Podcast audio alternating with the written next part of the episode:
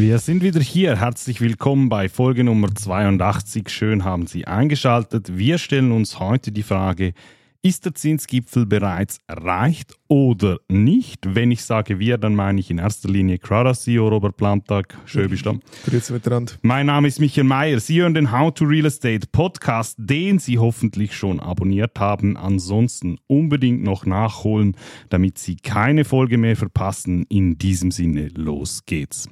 How to Real Estate, der Immobilienpodcast mit Robert Plantag und Michael Mayer. Präsentiert von Crowdhouse und Propertunity.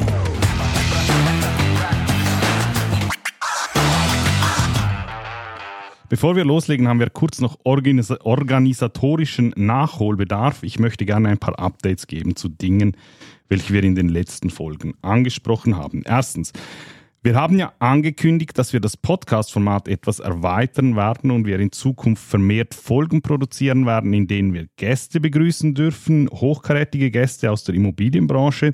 Gerne kann ich hier einen Ausblick geben, was Sie hier genau erwartet. Wir haben da wirklich ein hochkarätiges Line-up, beispielsweise Markus Meyer, seines Zeichens Direktor des Hauseigentümerverbandes Schweiz, Lars Mülli. Er ist Direktor, Vorsitzender der Geschäftsleitung der GVZ Gebäudeversicherung des Kantons Zürich. Dann, Sie mögen sich vielleicht noch an Folge Nummer 76 erinnern, Mieten und Mythen. Wir haben da über eine Studie der Denkfabrik Avenir Suisse gesprochen, welche medial hohe Wellen geschlagen hat. Der Verfasser dieser Studie, Dr. Markus Salvi, wird bei uns zu Gast sein. Marco Zanolari, ein Schwergewicht der Schweizer Hotelleriebranche, einige von Ihnen vielleicht bekannt als ehemaliger Geschäftsführer des Grand Resort Bad heute Geschäftsführer von The Living Circle und als besonderer Gast ein guter Freund von uns, ein wohlbekanntes Gesicht, Ex-Skiprofi Mauro Kavietzel, der äh, nach einer schweren Verletzung vor mehreren Jahren sehr viel Zeit investiert hatte und akribisch an seinem Comeback gearbeitet hat und der bei diesem Comeback im letzten Jahr in Übersee erneut schwer gestürzt ist und in der Folge seine Karriere beendet hat. Er wird uns sicher viel Spannendes über diesen Kampf und diese Rückschläge erzählen. Und wenn er heute zuhört, er hört ja regelmäßig zu, wie er behauptet, schöne Grüße. Das als Ausblick, wir freuen uns sehr darauf. Dann, zweiter Punkt, Baufinanzierung. Wir haben ja vor einigen Wochen über eine neue Möglichkeit für Baufinanzierungen für Entwickler über Crowdhouse gesprochen. Auch hier noch einmal der Reminder, wenn Sie Entwickler sind und Sie mehr darüber erfahren möchten, wie Sie bei Ihrer Baufinanzierung mit Crowdhouse zusammenarbeiten können, melden Sie sich bei uns. Wir würden uns freuen, mit Ihnen ins Gespräch zu kommen. Grundlegende Informationen dazu finden Sie im Podcast Nummer 78. Puh, dann Live-Podcast. Wir haben äh, angekündigt, wir werden in diesem Jahr noch einen Live-Podcast aufzeichnen bei uns im Auditorium an unserer Geschäftsstelle in Zürich. Das Datum ist nun fixiert. Das Ganze findet statt am Mittwoch, 22. November 2023. Weitere Informationen folgen in den nächsten Folgen, unter anderem auch der Link zur Veranstaltung, wo Sie sich anmelden können. Bis dahin gilt, markieren Sie sich den Termin schon einmal fett in Ihrem Kalender und zum Schluss noch eine Vorankündigung für alle Crowdhouse Kundinnen und Kunden. Das Symposium Let's Talk des Efficiency Club Zürich findet auch dieses Jahr wieder statt, am 25. November 2023, ein Samstag. Das diesjährige Line-up wird in Kürze verkündet. Alle Crowdhouse Kundinnen und Kunden haben auch in diesem Jahr wieder exklusiven Zugang zu dieser Veranstaltung. Eine offizielle Einladung folgt in den nächsten Wochen per Mail. Und damit kommen wir. Die Frage der Woche. Zur Frage der Woche. Und die Frage der Woche wurde uns gestellt über YouTube von einem Zuhörer mit dem Usernamen VS3. Sie lautet, was würdet ihr Profis als eine vernünftige Rendite ansehen, zum Beispiel Ostschweiz für einen Alt- bzw. Neubau? Also, das ist so relativ schwierig zu beantworten. Zum einen, weil man vorab mal genau den Renditebegriff Renditebegriff klären müsste. Also sprechen wir hier von Eigenkapital, Bruttorendite, Nettorendite. Da zum Nachlesen verweise ich gerne auf unseren Blog, wo wir die verschiedenen Renditebegriffe ausführlich erklärt haben. Zum anderen aber auch, weil weder die Region genau festgelegt ist. Es gibt ja auch in der Ostschweiz städtische und außerstädtische Lagen und auch der Gebäudetyp nicht. Also reden wir hier von einer einzelnen Wohnung, von Gewerbe oder einem Mehrfamilienhaus. Ich formuliere die Frage um, so dass du wenigstens vielleicht eine Chance hast, sie einigermaßen zu beantworten. Nehmen wir als Region die Ostschweiz obwohl auch das schon sehr diversifiziert ist, vielleicht jetzt nicht unbedingt die Stadt St. Gallen.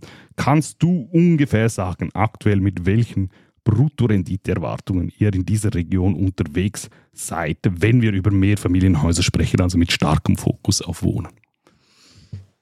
Okay. Ähm, also Wohn, Wohnmehrfamilienhäuser, also mit unter 5% Gewerbeanteil, neuwertig in städtischen Lagen, ähm, wirklich städtische Lagen, würde ich sagen knapp unter 4% Bruttorendite, wenn die Mieten vernünftig sind. Ähm, die Mieten müssen ja stimmen, wenn die Mieten völlig überzogen sind, ähm, ist schwierig, einen Rückschluss zu machen.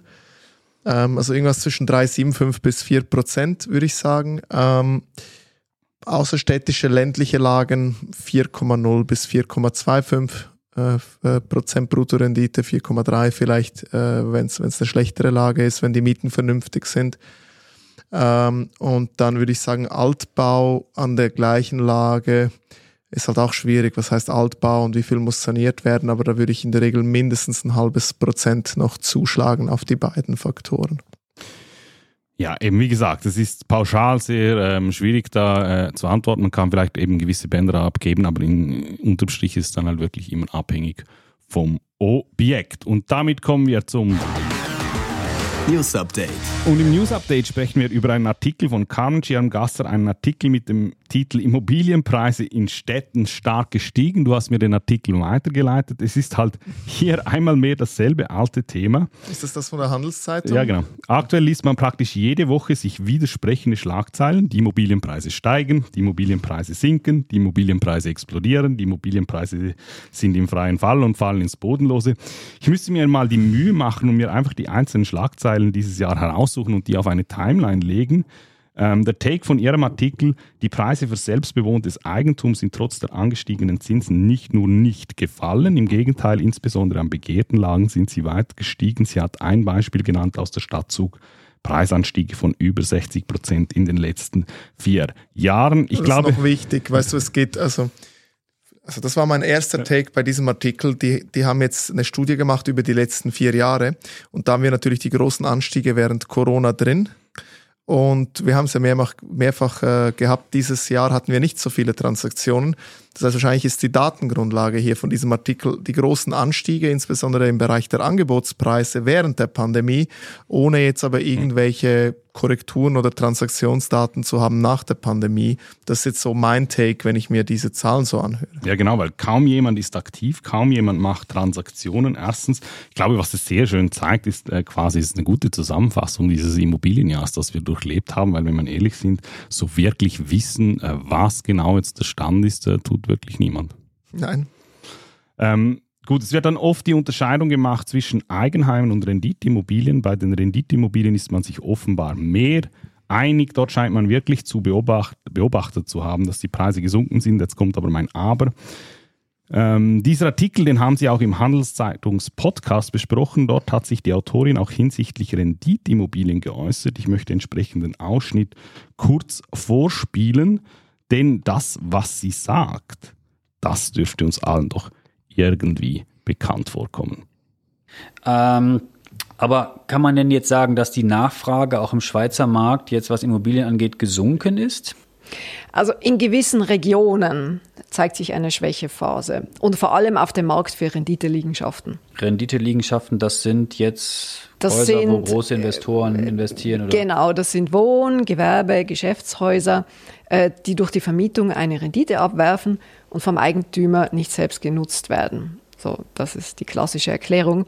Und auf diesem Markt gibt es aktuell wenig Transaktionen. Äh, denn die großen Player, und das sind die Pensionskassen, die Banken, die Versicherungen, die halten sich da sehr zurück.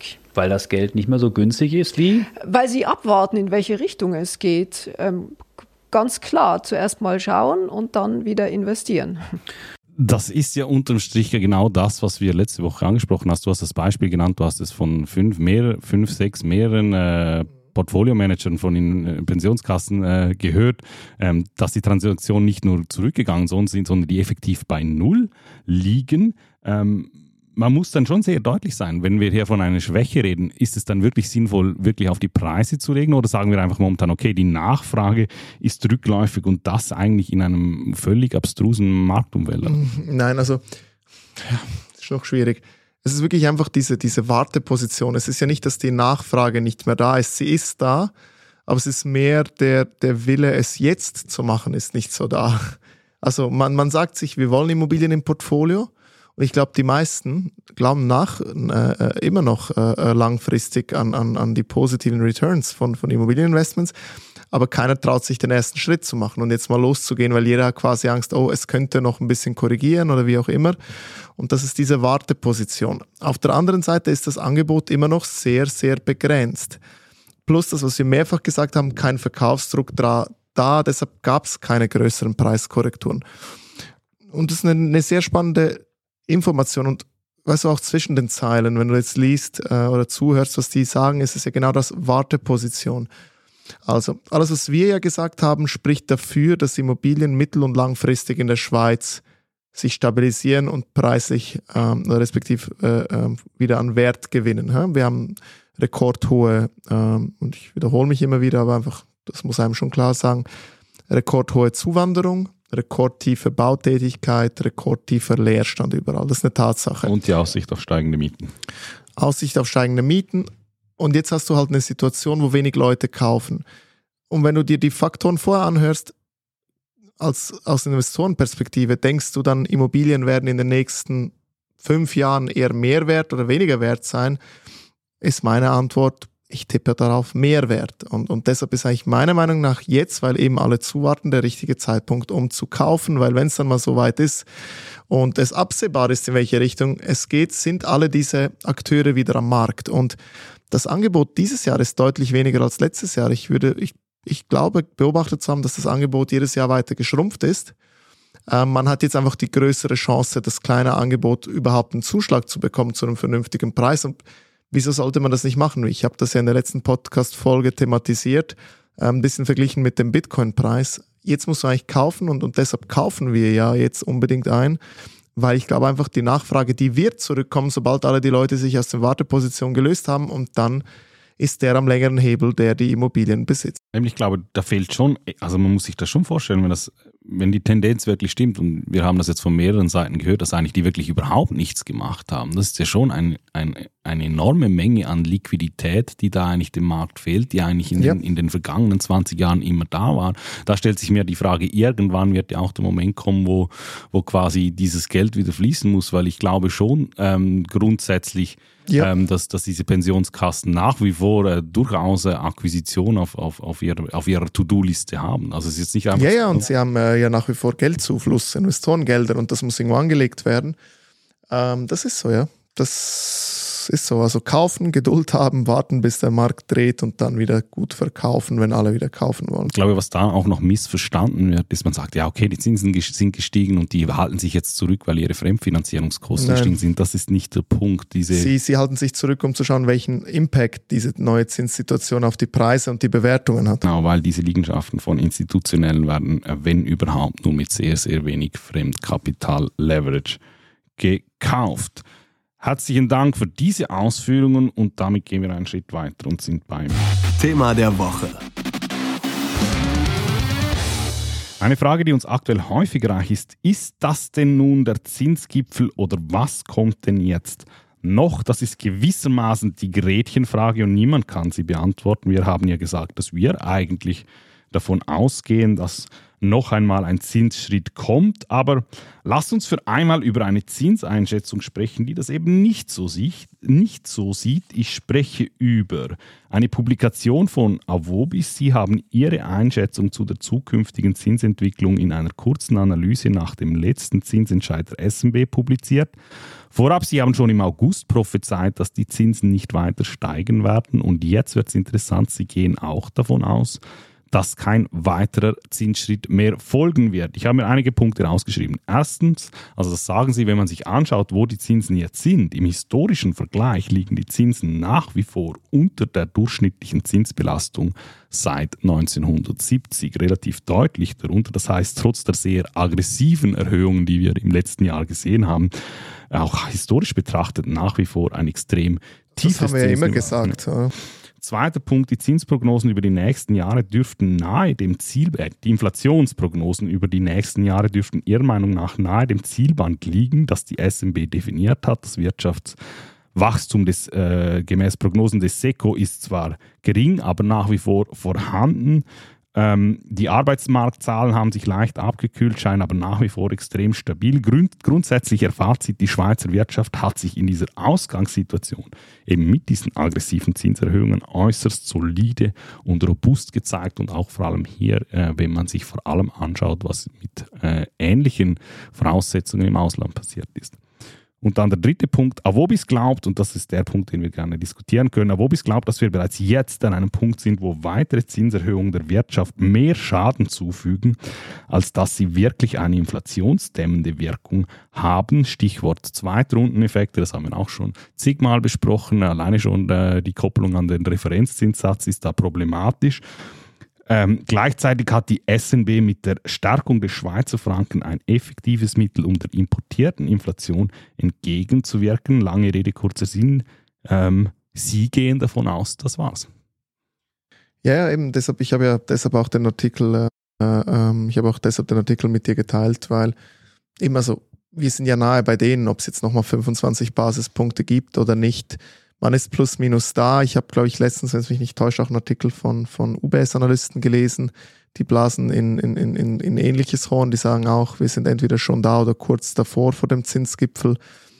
Ja, also ob jetzt diese Meinung die richtige ist, eben man weiß es nicht. Ich sage nur einfach, alle Indikatoren zeigen uns in diese Richtung, dass wir eigentlich schon da sind. Ähm, was noch ein bisschen in der Luft drum ist, irgendwie alle warten noch auf diese Mega-Explosion oder diese Mega-Rezession oder den Mega-Crash. Das ist ja das, was du ab und zu noch hörst am Markt. Ja, da kommt noch viel, da hat sich was zusammengebraut.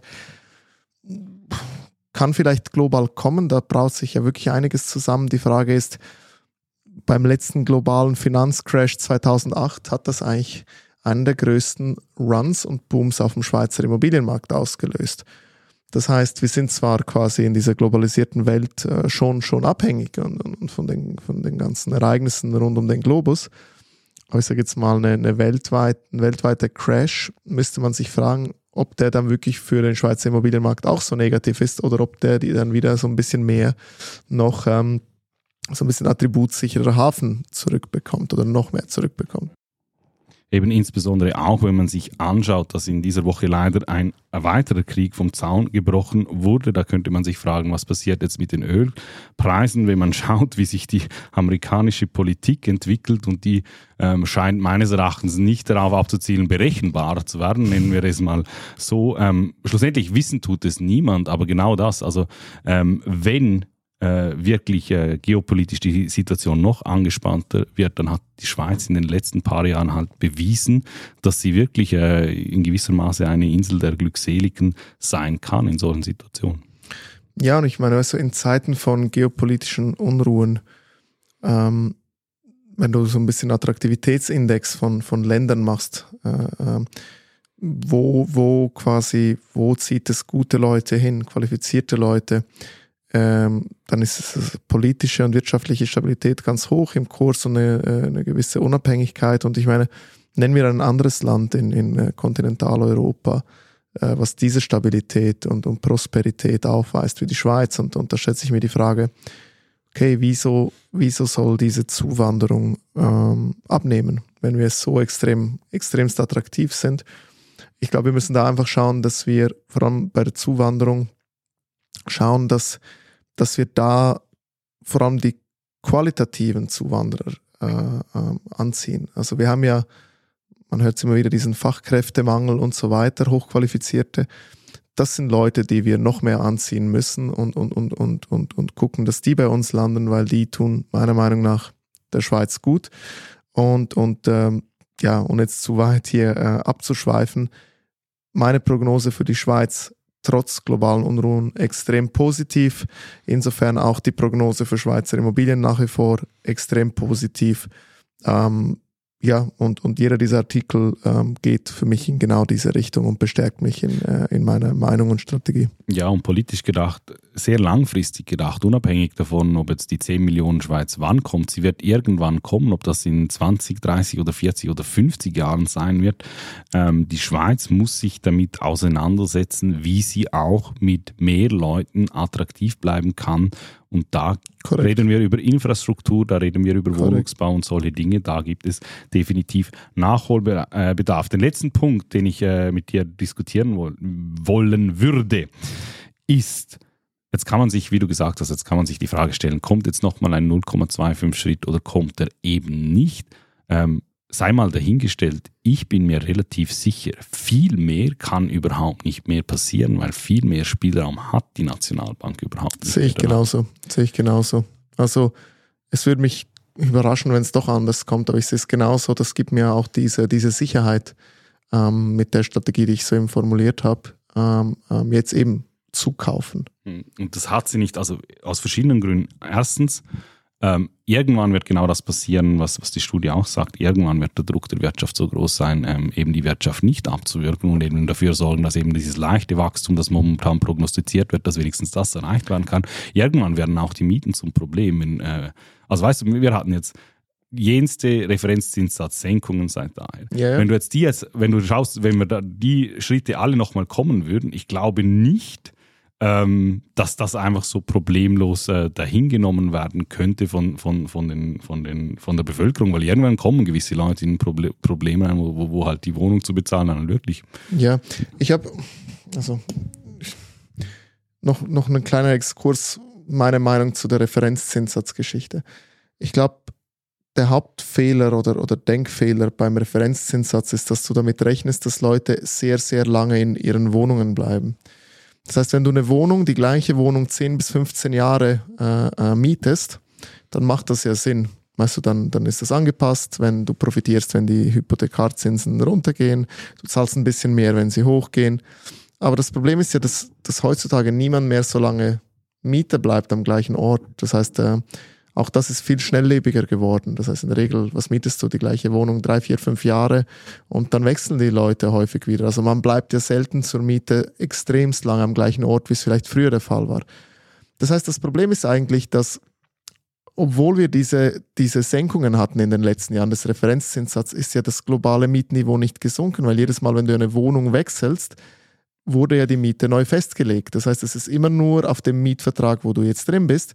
Das heißt, der Preis orientiert sich so wie er eigentlich soll an Angebot und Nachfrage, wie jetzt auch. Das heißt, wenn du jetzt eine Wohnung suchst, wird der Mietpreis ziemlich sicher deutlich höher sein, als wenn du das noch vor drei Jahren gemacht hast. Und wenn du, das heißt, du zahlst jetzt schon mehr, plus hast du jetzt wahrscheinlich noch äh, so eine Referenzzinssatzerhöhung im ha ins Haus stehen. Das heißt, das Niveau, was du eigentlich jetzt hoch hast, ist viel, viel höher, als mhm. wenn du jetzt 15 Jahre in der Wohnung gewesen wärst, alle Senkungen mitgemacht und hast und jetzt zwei Erhöhungen hast. Und deshalb ist für mich, also sorry, das Konzept dieser, des Referenzzinssatzes ist, ist, ist wirklich zu überdenken, aber es hat halt überdenken, es ist aber falsch. Das, also ja, das hat halt einfach, ich glaube, das ist zu einem Zeitpunkt erstellt worden, wo man halt einfach sich über Inflation keine Gedanken gemacht hat. Und wie das jetzt zusammenspielt, ich glaube, das ist für die Nationalbank schon in gewissermaßen ein bisschen ein Problem geworden. Ja. Und der zweite Punkt, was du gesagt hast, genau das führt halt jetzt zu massiven Login-Infekten, weil das sieht, diese Geschichten hört man oft.